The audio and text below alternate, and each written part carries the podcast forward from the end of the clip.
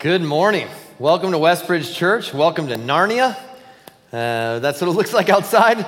And uh, welcome to all of you uh, on our uh, online campus. That's a great option. Uh, and welcome to those of you in our parent viewing rooms. Great option if you have small children you prefer to keep with you during the service. Uh, my name's Jeremiah. I'm one of the pastors here. And we are starting, actually, not starting, we're in week three of a series that we started at the beginning of the year called Emotional Health.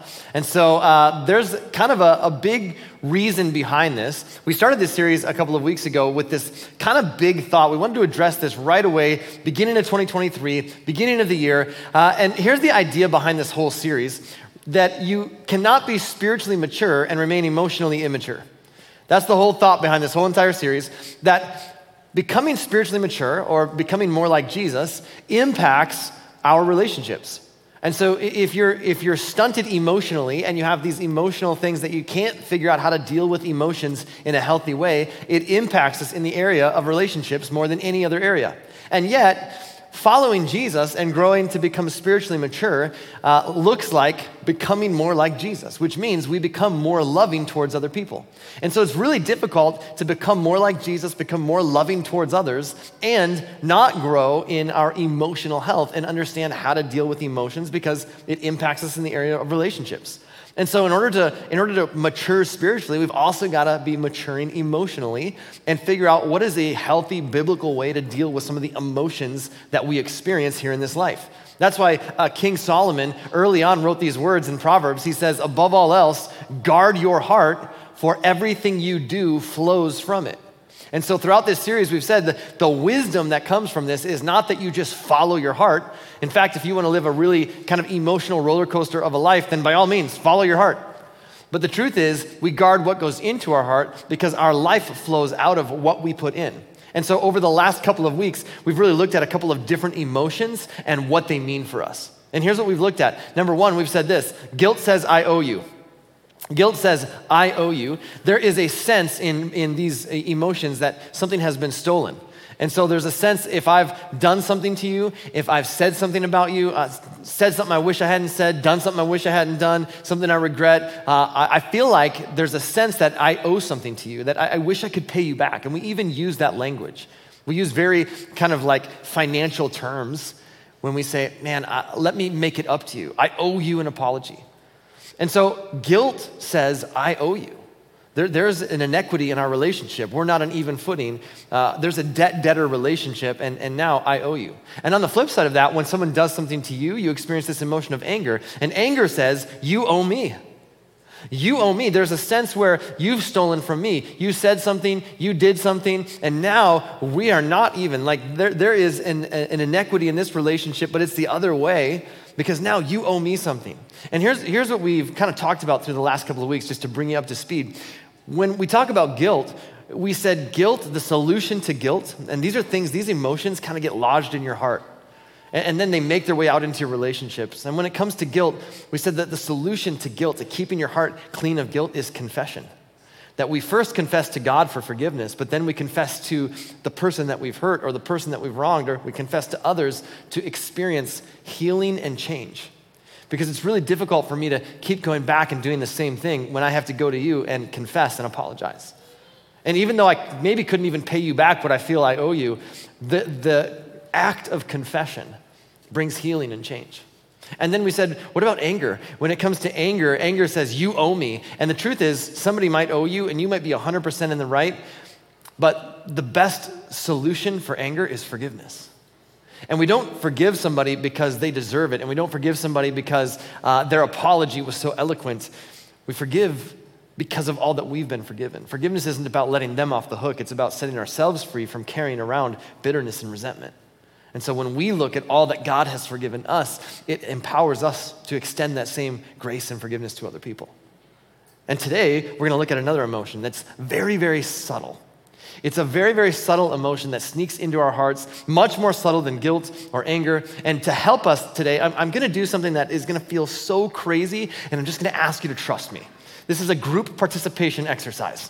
And here's what I'm going to ask you to do I'm going to ask you to pull out your wallet or your checkbook or your purse or a credit card, whatever it is that you, whatever currency you have on you, go ahead and put that, pull that out and just hold it in your hand in front of you.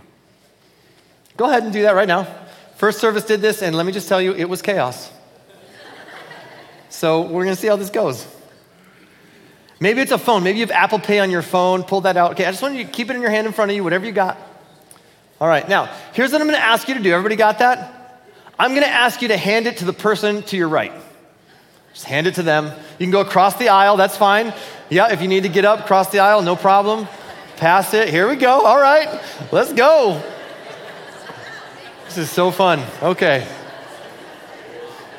This is scary. I love this. If you're watching online, you're just like, what is happening in that place right now? This is unbelievable.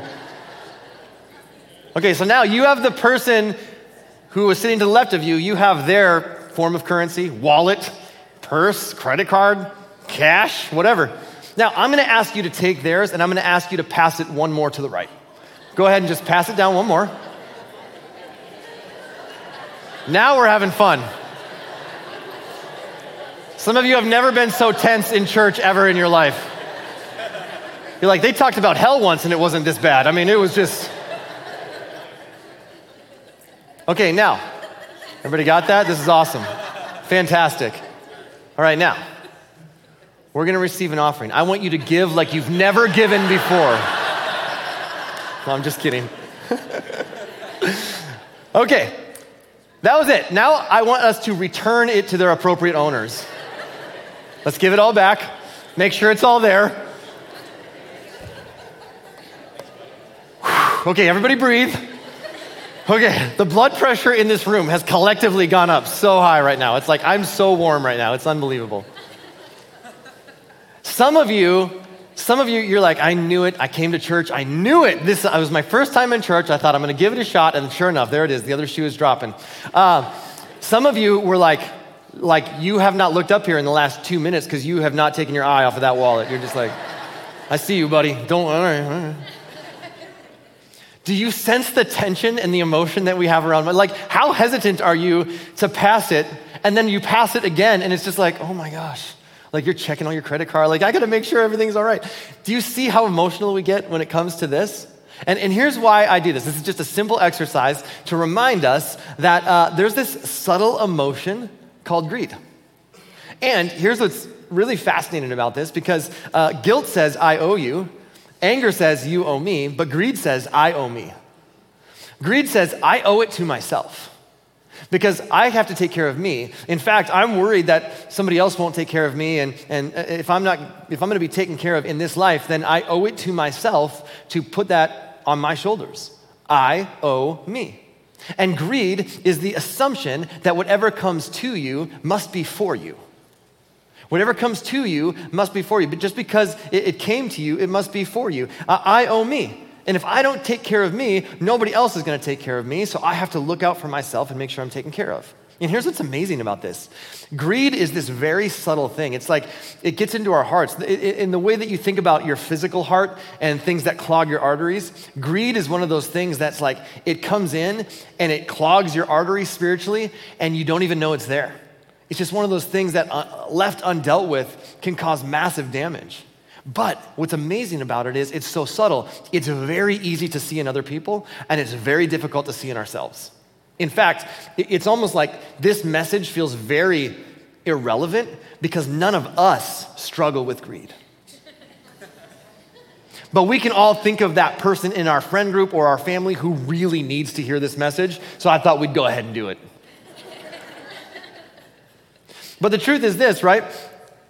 Regardless of what we believe about God, maybe you're just exploring faith, maybe you're not even a, Jesus follower. You're watching online, you got invited by a friend, you're like, all right, I'll give this church thing a shot. And you're like, here we go, they're talking about this. The truth is, we all want to be generous people. I don't know anybody who wants to be known as a stingy, miserable, miserly person. Nobody wants to be known for that. In fact, you've been around people who have allowed greed to kind of get into their hearts and it filters the way that they view relationships and it filters the way that they interact with other people. And, and you're like, it's miserable. I don't, it's not fun to be around them. Because we get the word miserable from the word miser.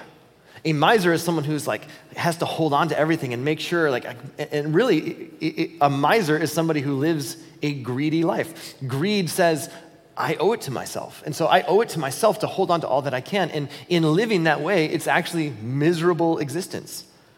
And when greed gets lodged in our heart, it becomes our filter.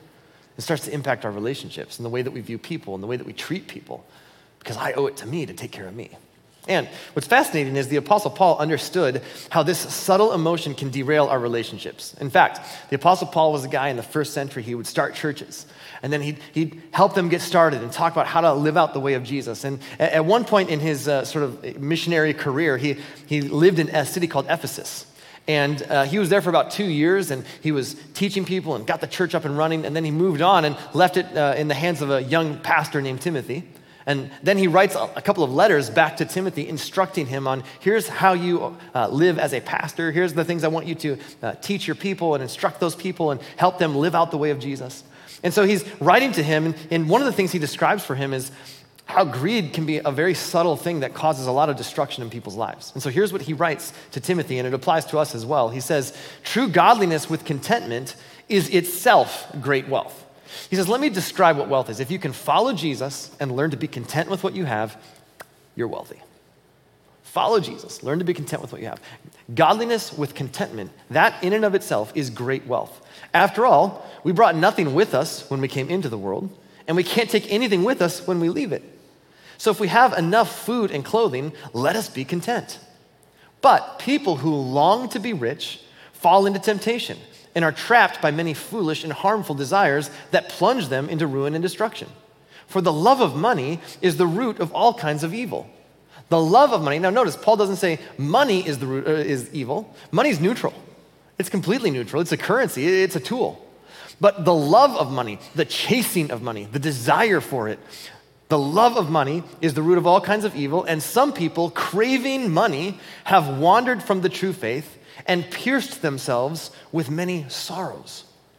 And you could probably think of somebody in your sphere of influence, somebody in your circle of friends, somebody in your family, extended family, someone that you know, who in their pursuit, it wasn't that money was bad, in their pursuit, in their chasing, in the, the desire to accumulate and acquire, ended up piercing themselves with many sorrows, ended up experiencing relational fatigue, ended up experiencing spiritual fatigue, ended up experiencing uh, loss, and ended up experiencing things that they wish they didn't experience because of the fact that they were chasing to accumulate.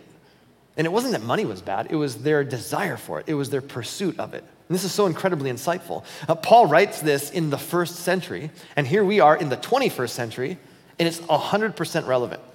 It's so applicable. If we don't recognize and settle the issue of greed in our own hearts, it becomes an appetite that is never satisfied. And, and, what happens is we end up hurting ourselves, we end up hurting others in our pursuit of what we believe will bring us this satisfaction and this security. And so, I'm thankful that Paul doesn't end there. First, he kind of presents the problem, and then he gives some instructions to Timothy and says, Here's the things that you're to teach people about how to handle their finances so that greed doesn't make its way into their hearts and uh, consequently out into their relationships. And so, Paul gives Timothy this great wisdom and how we ought to handle all that God has entrusted to us to help us consistently overcome greed that makes its way into our hearts. And the first thing he says is this number one, recognize all that you have been given recognize all that you have been given. This is so important. Uh, to borrow from Warren Buffett, Warren Buffett said that we have won the ovarian lottery. The fact that we even live in the United States of America in the 21st century means that you automatically have an upper hand on so many people who have lived in human history. Think about this. I mean, somebody posed the question the other day would you rather live like an average American today or like a king 500 years ago? And I thought, even a king 500 years ago didn't have running water. Even a king 500 years ago. Like, life is so much better for the average American today than kings lived 500 years ago. We, we didn't decide when we would be born. We didn't decide the opportunities we'd be given. We didn't decide which talents we'd have, what, uh, what access we would have to, uh, to different um, resources. Whatever material wealth or riches you've been able to accumulate in this world have been entrusted to you by God. And so the question that each of us has to wrestle with is God, why have you entrusted to me what you have? However much or however little, it isn't about more, it's about how do I manage what's been given to me. And so here's what Paul writes to Timothy. He says this Teach those who are rich in this world not to be proud and not to trust in their money, which is so unreliable. He's like, by the way, if they're putting their trust in money, they need to know it's unreliable. And so Paul says to Timothy, there's some instructions that you need to give to the people who are rich in this world. And here's what's interesting about you and me. Paul realizes, hey, there's some specific instructions that need to be given to people who are rich in this world. And when we read some of these verses, what we're going to be tempted to think is, well, these don't apply to me because I'm not rich. And the truth is, it's easy to skip over some of these verses because Paul sets it up as teach this to rich people. And we look at our lives sometimes and we go, well, that's not me. That doesn't apply. Where's the normal person verses? But listen, there's some interesting complexities that rich people have to deal with that, that normal people don't have to deal with. And let me give you a few examples. Rich people save up money uh, that they don't need because they have extra. And they put it into an account and it draws interest and their money makes money for them. And some point in their lives, they tell their kids, go to college, I'll pay for that. It's amazing. That's a, that's a rich person problem that they have to deal with, that most people don't have to deal with. Uh, rich people have to do financial planning or estate planning. And it's like, man, I know that when I die, I'm gonna have extra money. I have more money than I have time to spend it. And so uh, I, now I have to pay somebody to do something with all the extra money that I have after I die. What a hassle, you know? It's, it's rough. Uh, rich people overeat. I mean, they have so much food in their house that they will literally go into their refrigerator and take food that they didn't finish yesterday and throw that food away because they'd have to make space for the new food that they brought in today. It's so stressful. It's such a problem. Uh, my three kids that live at home enjoy three different types of cereal. Do you know how stressful that is? I mean, it's like we have to buy three different types of cereal and pour it into three different bowls. I mean, come on, who's got time for this?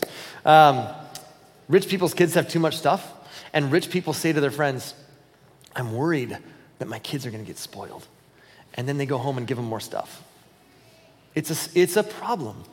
It, it, can be a lot of stress. It can be a lot to deal with. Uh, it's just part of being rich. Rich people go into their kitchen and they have all of these cupboards in there, but they're like, eh, they're dated. And so they pull them all out, even though they're functioning, and then they replace them all with other cupboards. And then they complain about the fact that their house is a construction zone during the time that they're doing that. It's a hassle. It's a lot to deal with for rich people. It's a complex uh, issue. Uh, there's a lot of social pressure when you're rich. Uh, like you have to look a certain way and pay attention to style. Rich women uh, uh, stand in front of a closet full of clothes, and I've never seen this. I've, I've heard this happens that they stand in front of a closet full of clothes and they say, "You guys know some rich people? Okay, that's amazing. Yeah, I have nothing to wear. Uh, that's that's that's what I've heard." And their rich husband is down in the garage, you know, wiping his car down with a diaper. And uh, a lot of people uh, don't in the world don't own cars, but here in the United States, we have houses for our cars. It's pretty amazing. And uh, then they'll take a car that runs fine and they'll trade it in for a different car that runs fine. Th- this one fascinates me. Rich people, whoever they work for, their company will say to them, you can, you can take a few weeks and not come to work, and we're still going to pay you. What? That's sick. Like, you don't even have to show up for work. In fact, go somewhere exotic. And, and we're going to pay you while you're gone, while you're hanging out with your family and doing whatever. And then, and then this, is, this is why it's, it's stressful if you're a rich person, because then you have to think about what am I going to do with my family with all this extra time and money that I have. And then, you know, your family gets into a fight over where you're going to go on vacation. It's just, it's a whole thing. It's a hassle. Uh, rich people have, they have a house and they have only one family living in that house. It's amazing, right? Can you believe that? At our house, we have a room nobody sleeps in. We call it a guest room. It's like we have a bedroom in case someone comes over. So it's like, no, don't go in there. That's for people we don't know yet. don't mess up that room. Someone might sleep there someday. You know, it's like, that's a rich person problem, right? And then this one's one, of my favorites uh, watering limitations. Like, we take pure, clean drinking water that the rest of the world considers drinking water. And rich people take that and they, they throw it all over their grass and bushes.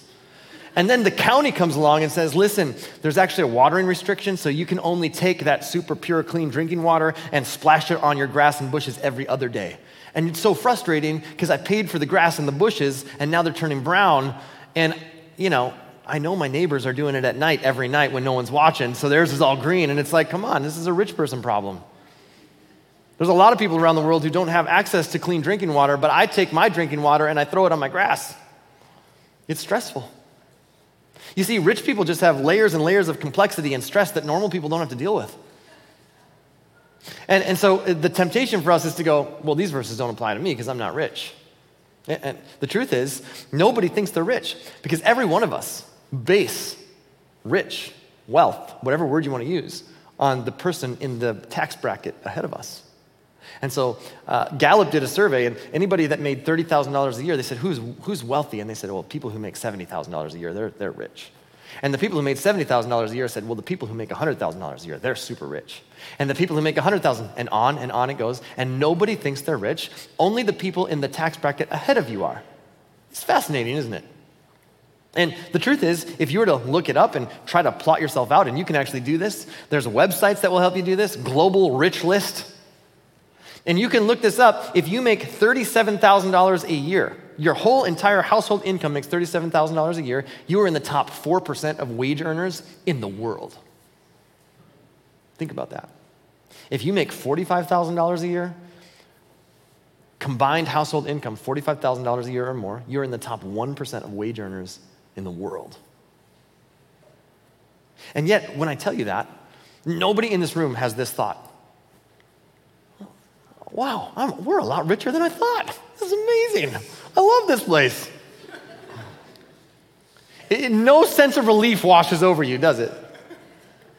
Because this is how we tend to think about wealth and riches. And so, this is why Paul writes to Timothy and says this Don't be proud. Tell them not to put their trust into their money, which is so unreliable. Because isn't this true? I mean, when we, when we try to find security in our stuff, isn't it true that no matter how much you have, anything can happen? You're not promised tomorrow. Isn't it true no matter how much you have? Why? Everything you have has been given to you. Everything good comes from God. He's the owner of it all. He entrusts it to us. You didn't have anything to do with it. And if we're going to deal with greed, it doesn't mean that you don't work hard. It doesn't mean that, but again, you didn't decide when you'd be born, and your access to resources, and your access to opportunities, and your access to the talents that you have, and all of that is God given. And if we don't recognize that, then we start to take on the burden of saying, well, I owe it to myself to take care of me. And you have to recognize what you've been given. And then you just have to admit, you know what? I think, I think these verses apply to me. I think when Paul says, teach those who are rich in this world, I think I might fall into that category. And then Paul gives this next step. He says this trust in God, not your money. He says, put your trust in God, not your money. Why? Because deep beneath the surface of greed is fear. Fear is what drives greed. See, greed is actually supported by this endless list of what ifs. And it's actually fear that drives greed. And so we have this fear of like, well, what if, what if it gets scratched? What if it gets ruined? What if there's not enough? What if they run out? What if the economy crashes? What if, what if, what if, what if, what if? And it is this collective series of what ifs that leads us to go, well, I, that's why I've got to take care of me. That's why I owe it to myself to take care of me.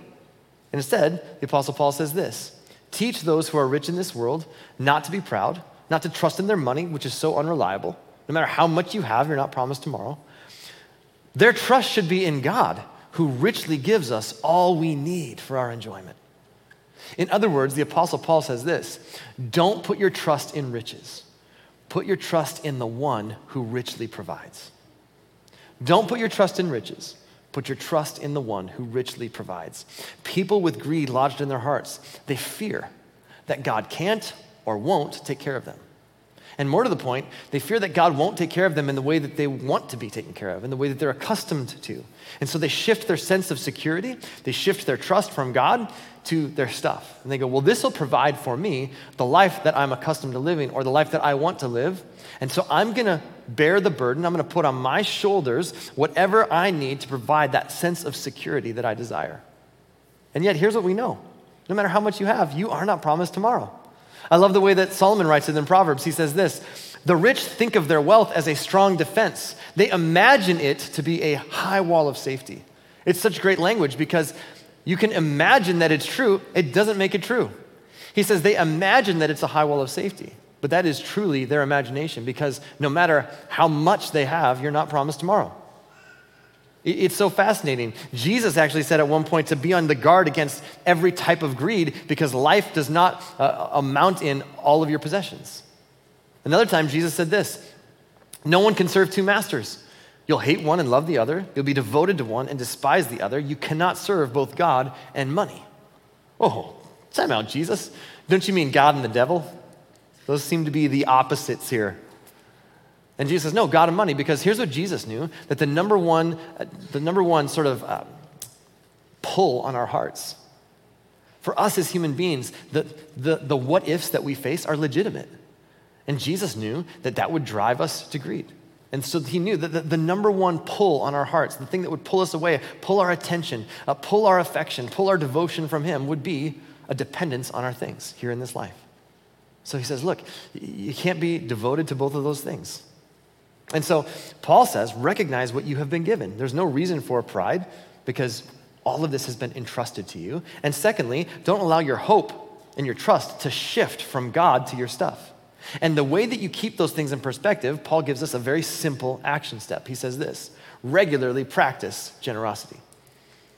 Regularly practice generosity. In the way that, uh, the way to do this, the way to clear our hearts of greed as it slips in, because it slips into my heart, it slips into your heart, it's subtle. I see it in other people, I never see it in myself. And all of a sudden, I realize I'm kind of starting to live my life like this. In fact, here's how you know that greed is starting to slide into your heart is when you start using that language. I owe it to myself. I owe it. I owe it. I owe me. I owe it to myself to do this. When you start using that type of language, that might be an indicator that greed is starting to subtly slip into your heart. And the way Paul says to combat that is to regularly practice generosity, to regularly open your hands, to regularly take what has been entrusted to you and give it away.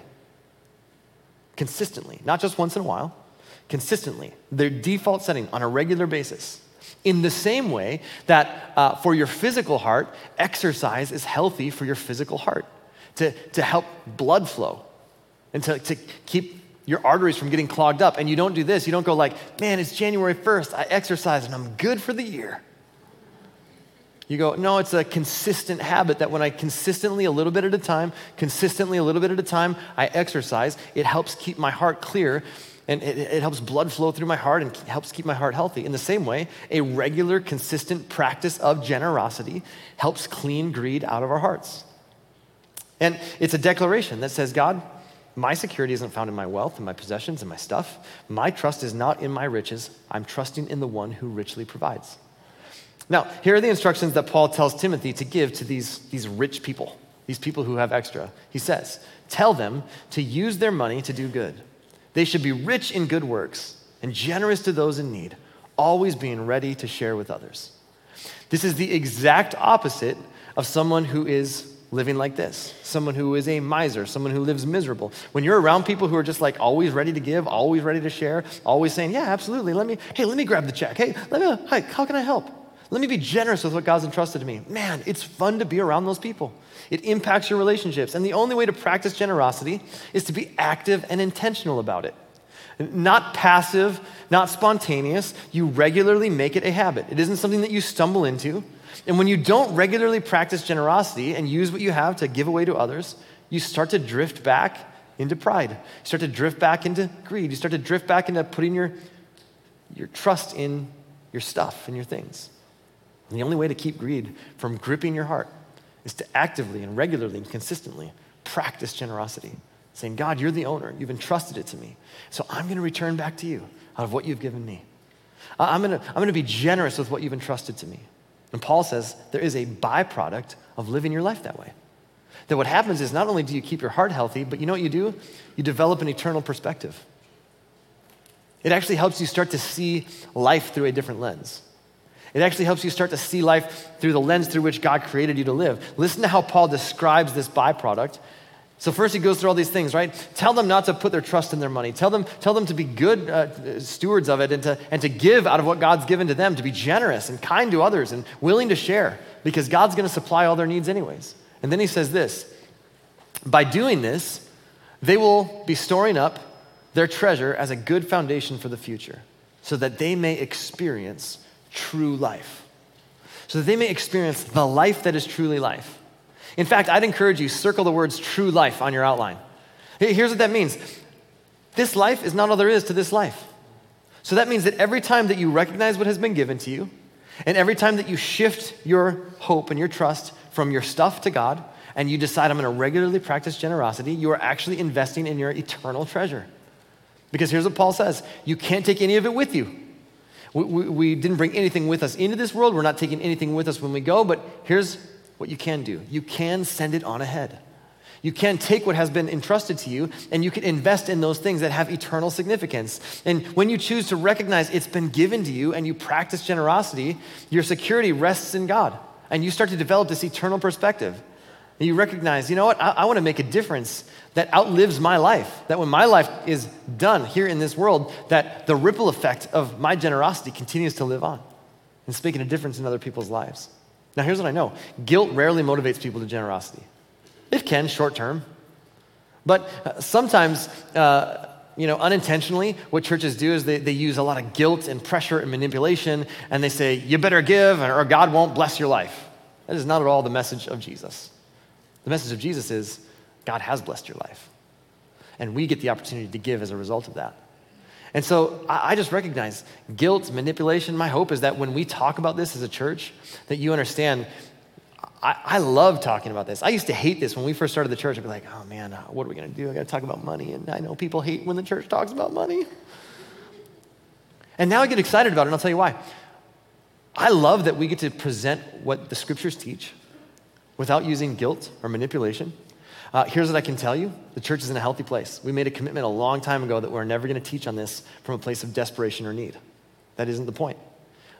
And we do this with every topic when it comes to the scriptures, so why not this topic as well? That applies to every single one of us.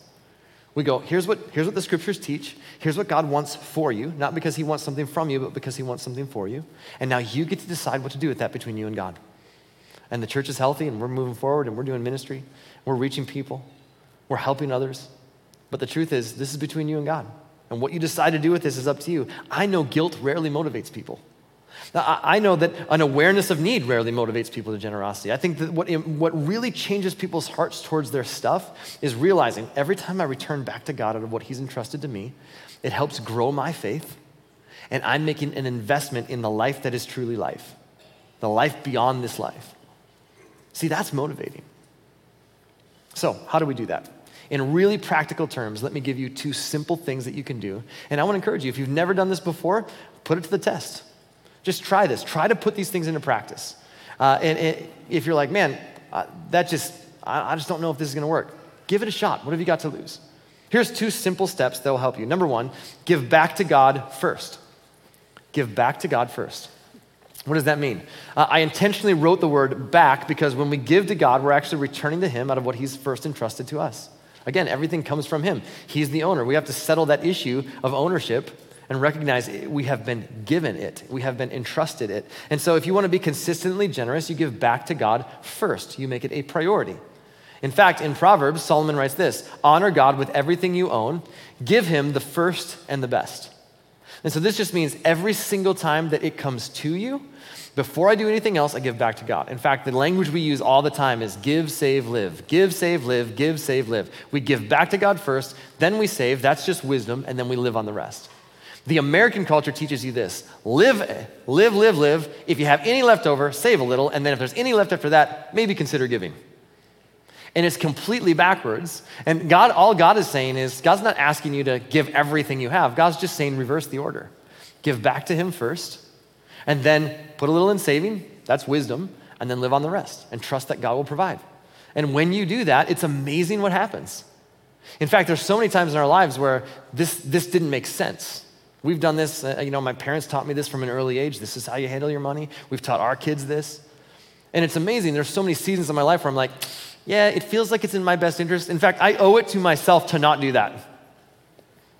Because I will have more money if I don't do that. And that's true in the short term. But there's so many times where I've decided we're just going to live this way. And I'm worried that I'm going to have more month left over at the end of my money. And yet, God, I'm not trusting in my stuff. I'm trusting in you. I don't want to put my trust in riches. I want to trust the one who richly provides. So I'm going to give it back to you first. And I'm telling you, there's so many seasons of our life where the math didn't make sense, but somehow God provides. And my faith grows, and I go, man, God really can be trusted. He's the one who provides for me. In fact, this is a prayer of David that David prayed when he was dedicating, uh, they were building a temple in the Old Testament in, in Jerusalem. And he prays this prayer as he's dedicating his wealth to God. And he says this Wealth and honor come from you alone, for you rule over everything. But who am I? And who are my people that we could give anything to you? Everything we have has come from you, and we give you only what you first gave us. And so we have to recognize we're going to give back to God first. In fact, every week, when we, at the end of service, we say, here's an opportunity to bring back as a percentage of what God has entrusted to us, bring back as a part of our worship out of what God's entrusted to us financially. You, we never use the language here, we're going to take an offering, because we don't think we're taking anything. All we're doing is returning out of what God's given us first. If you've never done that before, I want to challenge you to give that a shot. Because I don't see my money and my stuff as my own. I'm simply the manager of what God has entrusted. So I return to God first. Every time that I get paid, I give back to God first. Here's the second thing give back to God a percentage. Well, why do we do that? Well, because I don't know about you, but if I don't have a percentage, then when I get money that comes in, then I'm tempted more and more and more and more to talk myself into less and less amounts.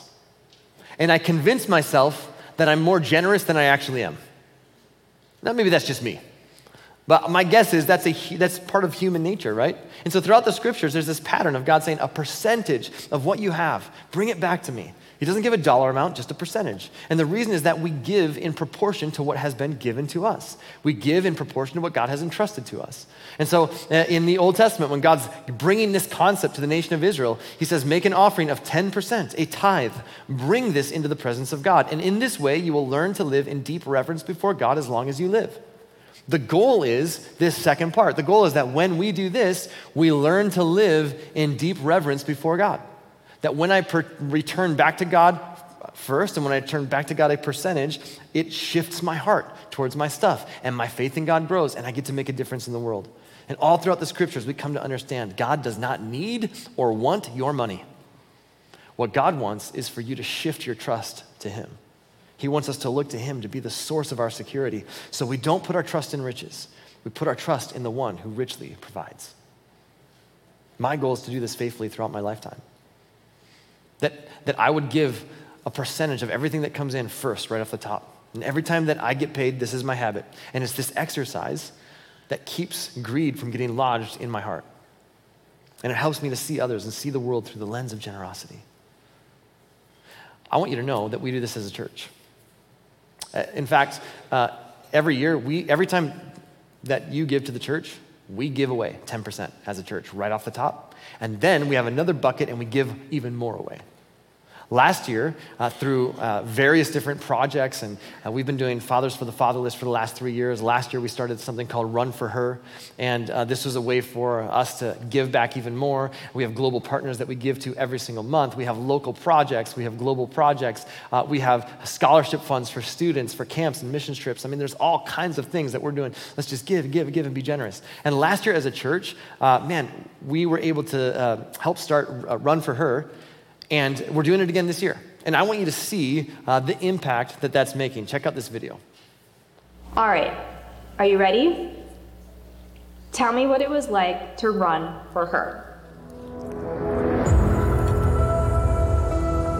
I did not think that that was something I would, would ever be capable of doing. I didn't think I could actually run that far.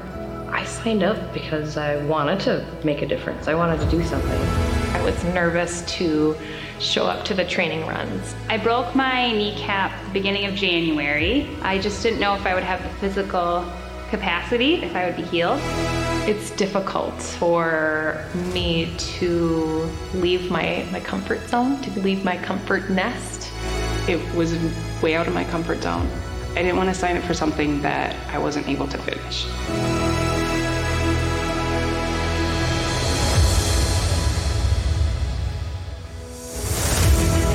I first signed up, I kind of thought of it as like an event. but it's really more a small group. That was really also unexpected, but really enjoyable. I thought, oh, this is just going to be another race that I'm training for, and in it to put the miles in. And I never would have realized how much I became connected with the mission for Run for Her. I think I realized it definitely towards towards the end as we got further along in the training that your body adjusts and your mind also adjusts. If it wasn't for the fact that we were doing it together, it wouldn't have been the same. Once you get out of your own head and realize that this isn't about me, it was about something much bigger. There are people worth fighting for in this world, whether you've met them or not. Kind of hit me a different than when I just run a race for myself. I feel like I just have this greater awareness. I realized it definitely towards, towards the end as we got further along the training. The most unexpected thing was just um, some of the conversations that we had on training runs and body adjusts and mind also adjusts. And so it's a lot of I think one of I think one of my favorite quotes my favorite quotes about when we were training was something my husband always said. You want to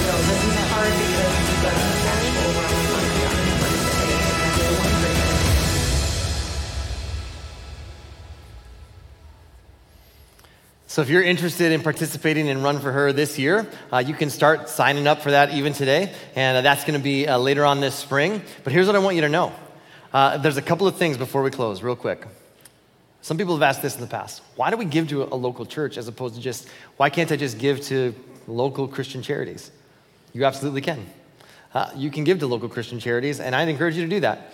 But let me just explain something real quick here. I'd encourage you to give to Christian charities, but the model in the scriptures is that my first 10% is going to go back to the local church. And here's why because of the ministry that takes place here. Last year, as a church, being a part of a church is bigger than any one of us can do on our own.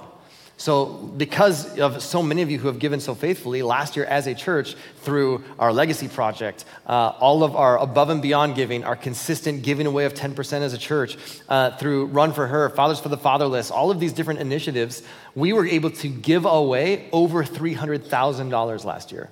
That's incredible. And that's more than any one of us could probably do on our own in any given, in one given year. And the other thing that happens is this here at Westbridge, you are a part of services like this your, uh, your elementary age and preschool son or daughter get to be a part of being around other preschoolers and other elementary kids that are learning about Jesus in community. You get to be a part of small groups.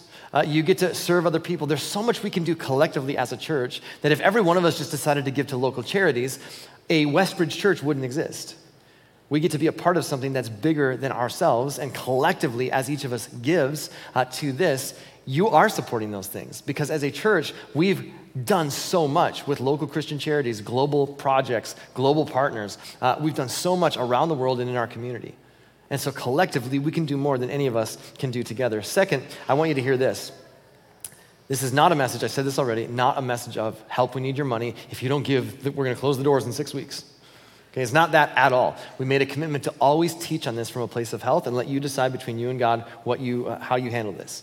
Uh, this is not like uh, we need a new corporate jet, you know. Our old one works fine, okay? we only use it on Sundays, it's fine. Uh, just kidding. And then, thirdly, I want you to hear me say this thank you. I never want to miss a chance to say thank you for being such a generous church. I mean, we could not do what we do without you. And for me to stand here and be like, hey, we, our entire annual budget as a church didn't hit 300,000 for the first four years. And so the fact that we're giving away that much off the top is unbelievable. So thank you. I never want to miss a chance to say thank you for being such a generous church. And uh, I want to continue to be the most generous church that anybody's ever heard of. And so thank you for participating with us. So many of you do that so faithfully, and we couldn't do what we do without you. Here's what I want you to know at the heart of the message of Jesus is generosity. Jesus said this God loved the world so much that he gave his only son. God gave everything for you and me so that whoever puts their trust in him would not, would not die, would not perish, but would have eternal life.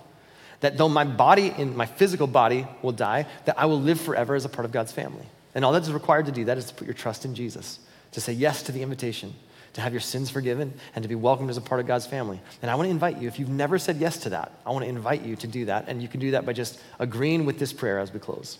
God, please forgive my sins. Forgive me for the times that I've walked away from you. I'm so grateful you never walk away from me. And in your love for me, you gave. You gave. You gave your son. I want to put my trust in him. Help me to follow you as best as I know how. Make me your son, make me your daughter. And God, for every one of us, we fight so often the fear of the what ifs. They're very legitimate. And, and yet, we recognize to fight against that, regularly practicing generosity will help rid our hearts of the greed that makes its way in. And so I just pray, give us the wisdom to see where to apply this in our life, and then give us the courage to do it. In Jesus' name, amen.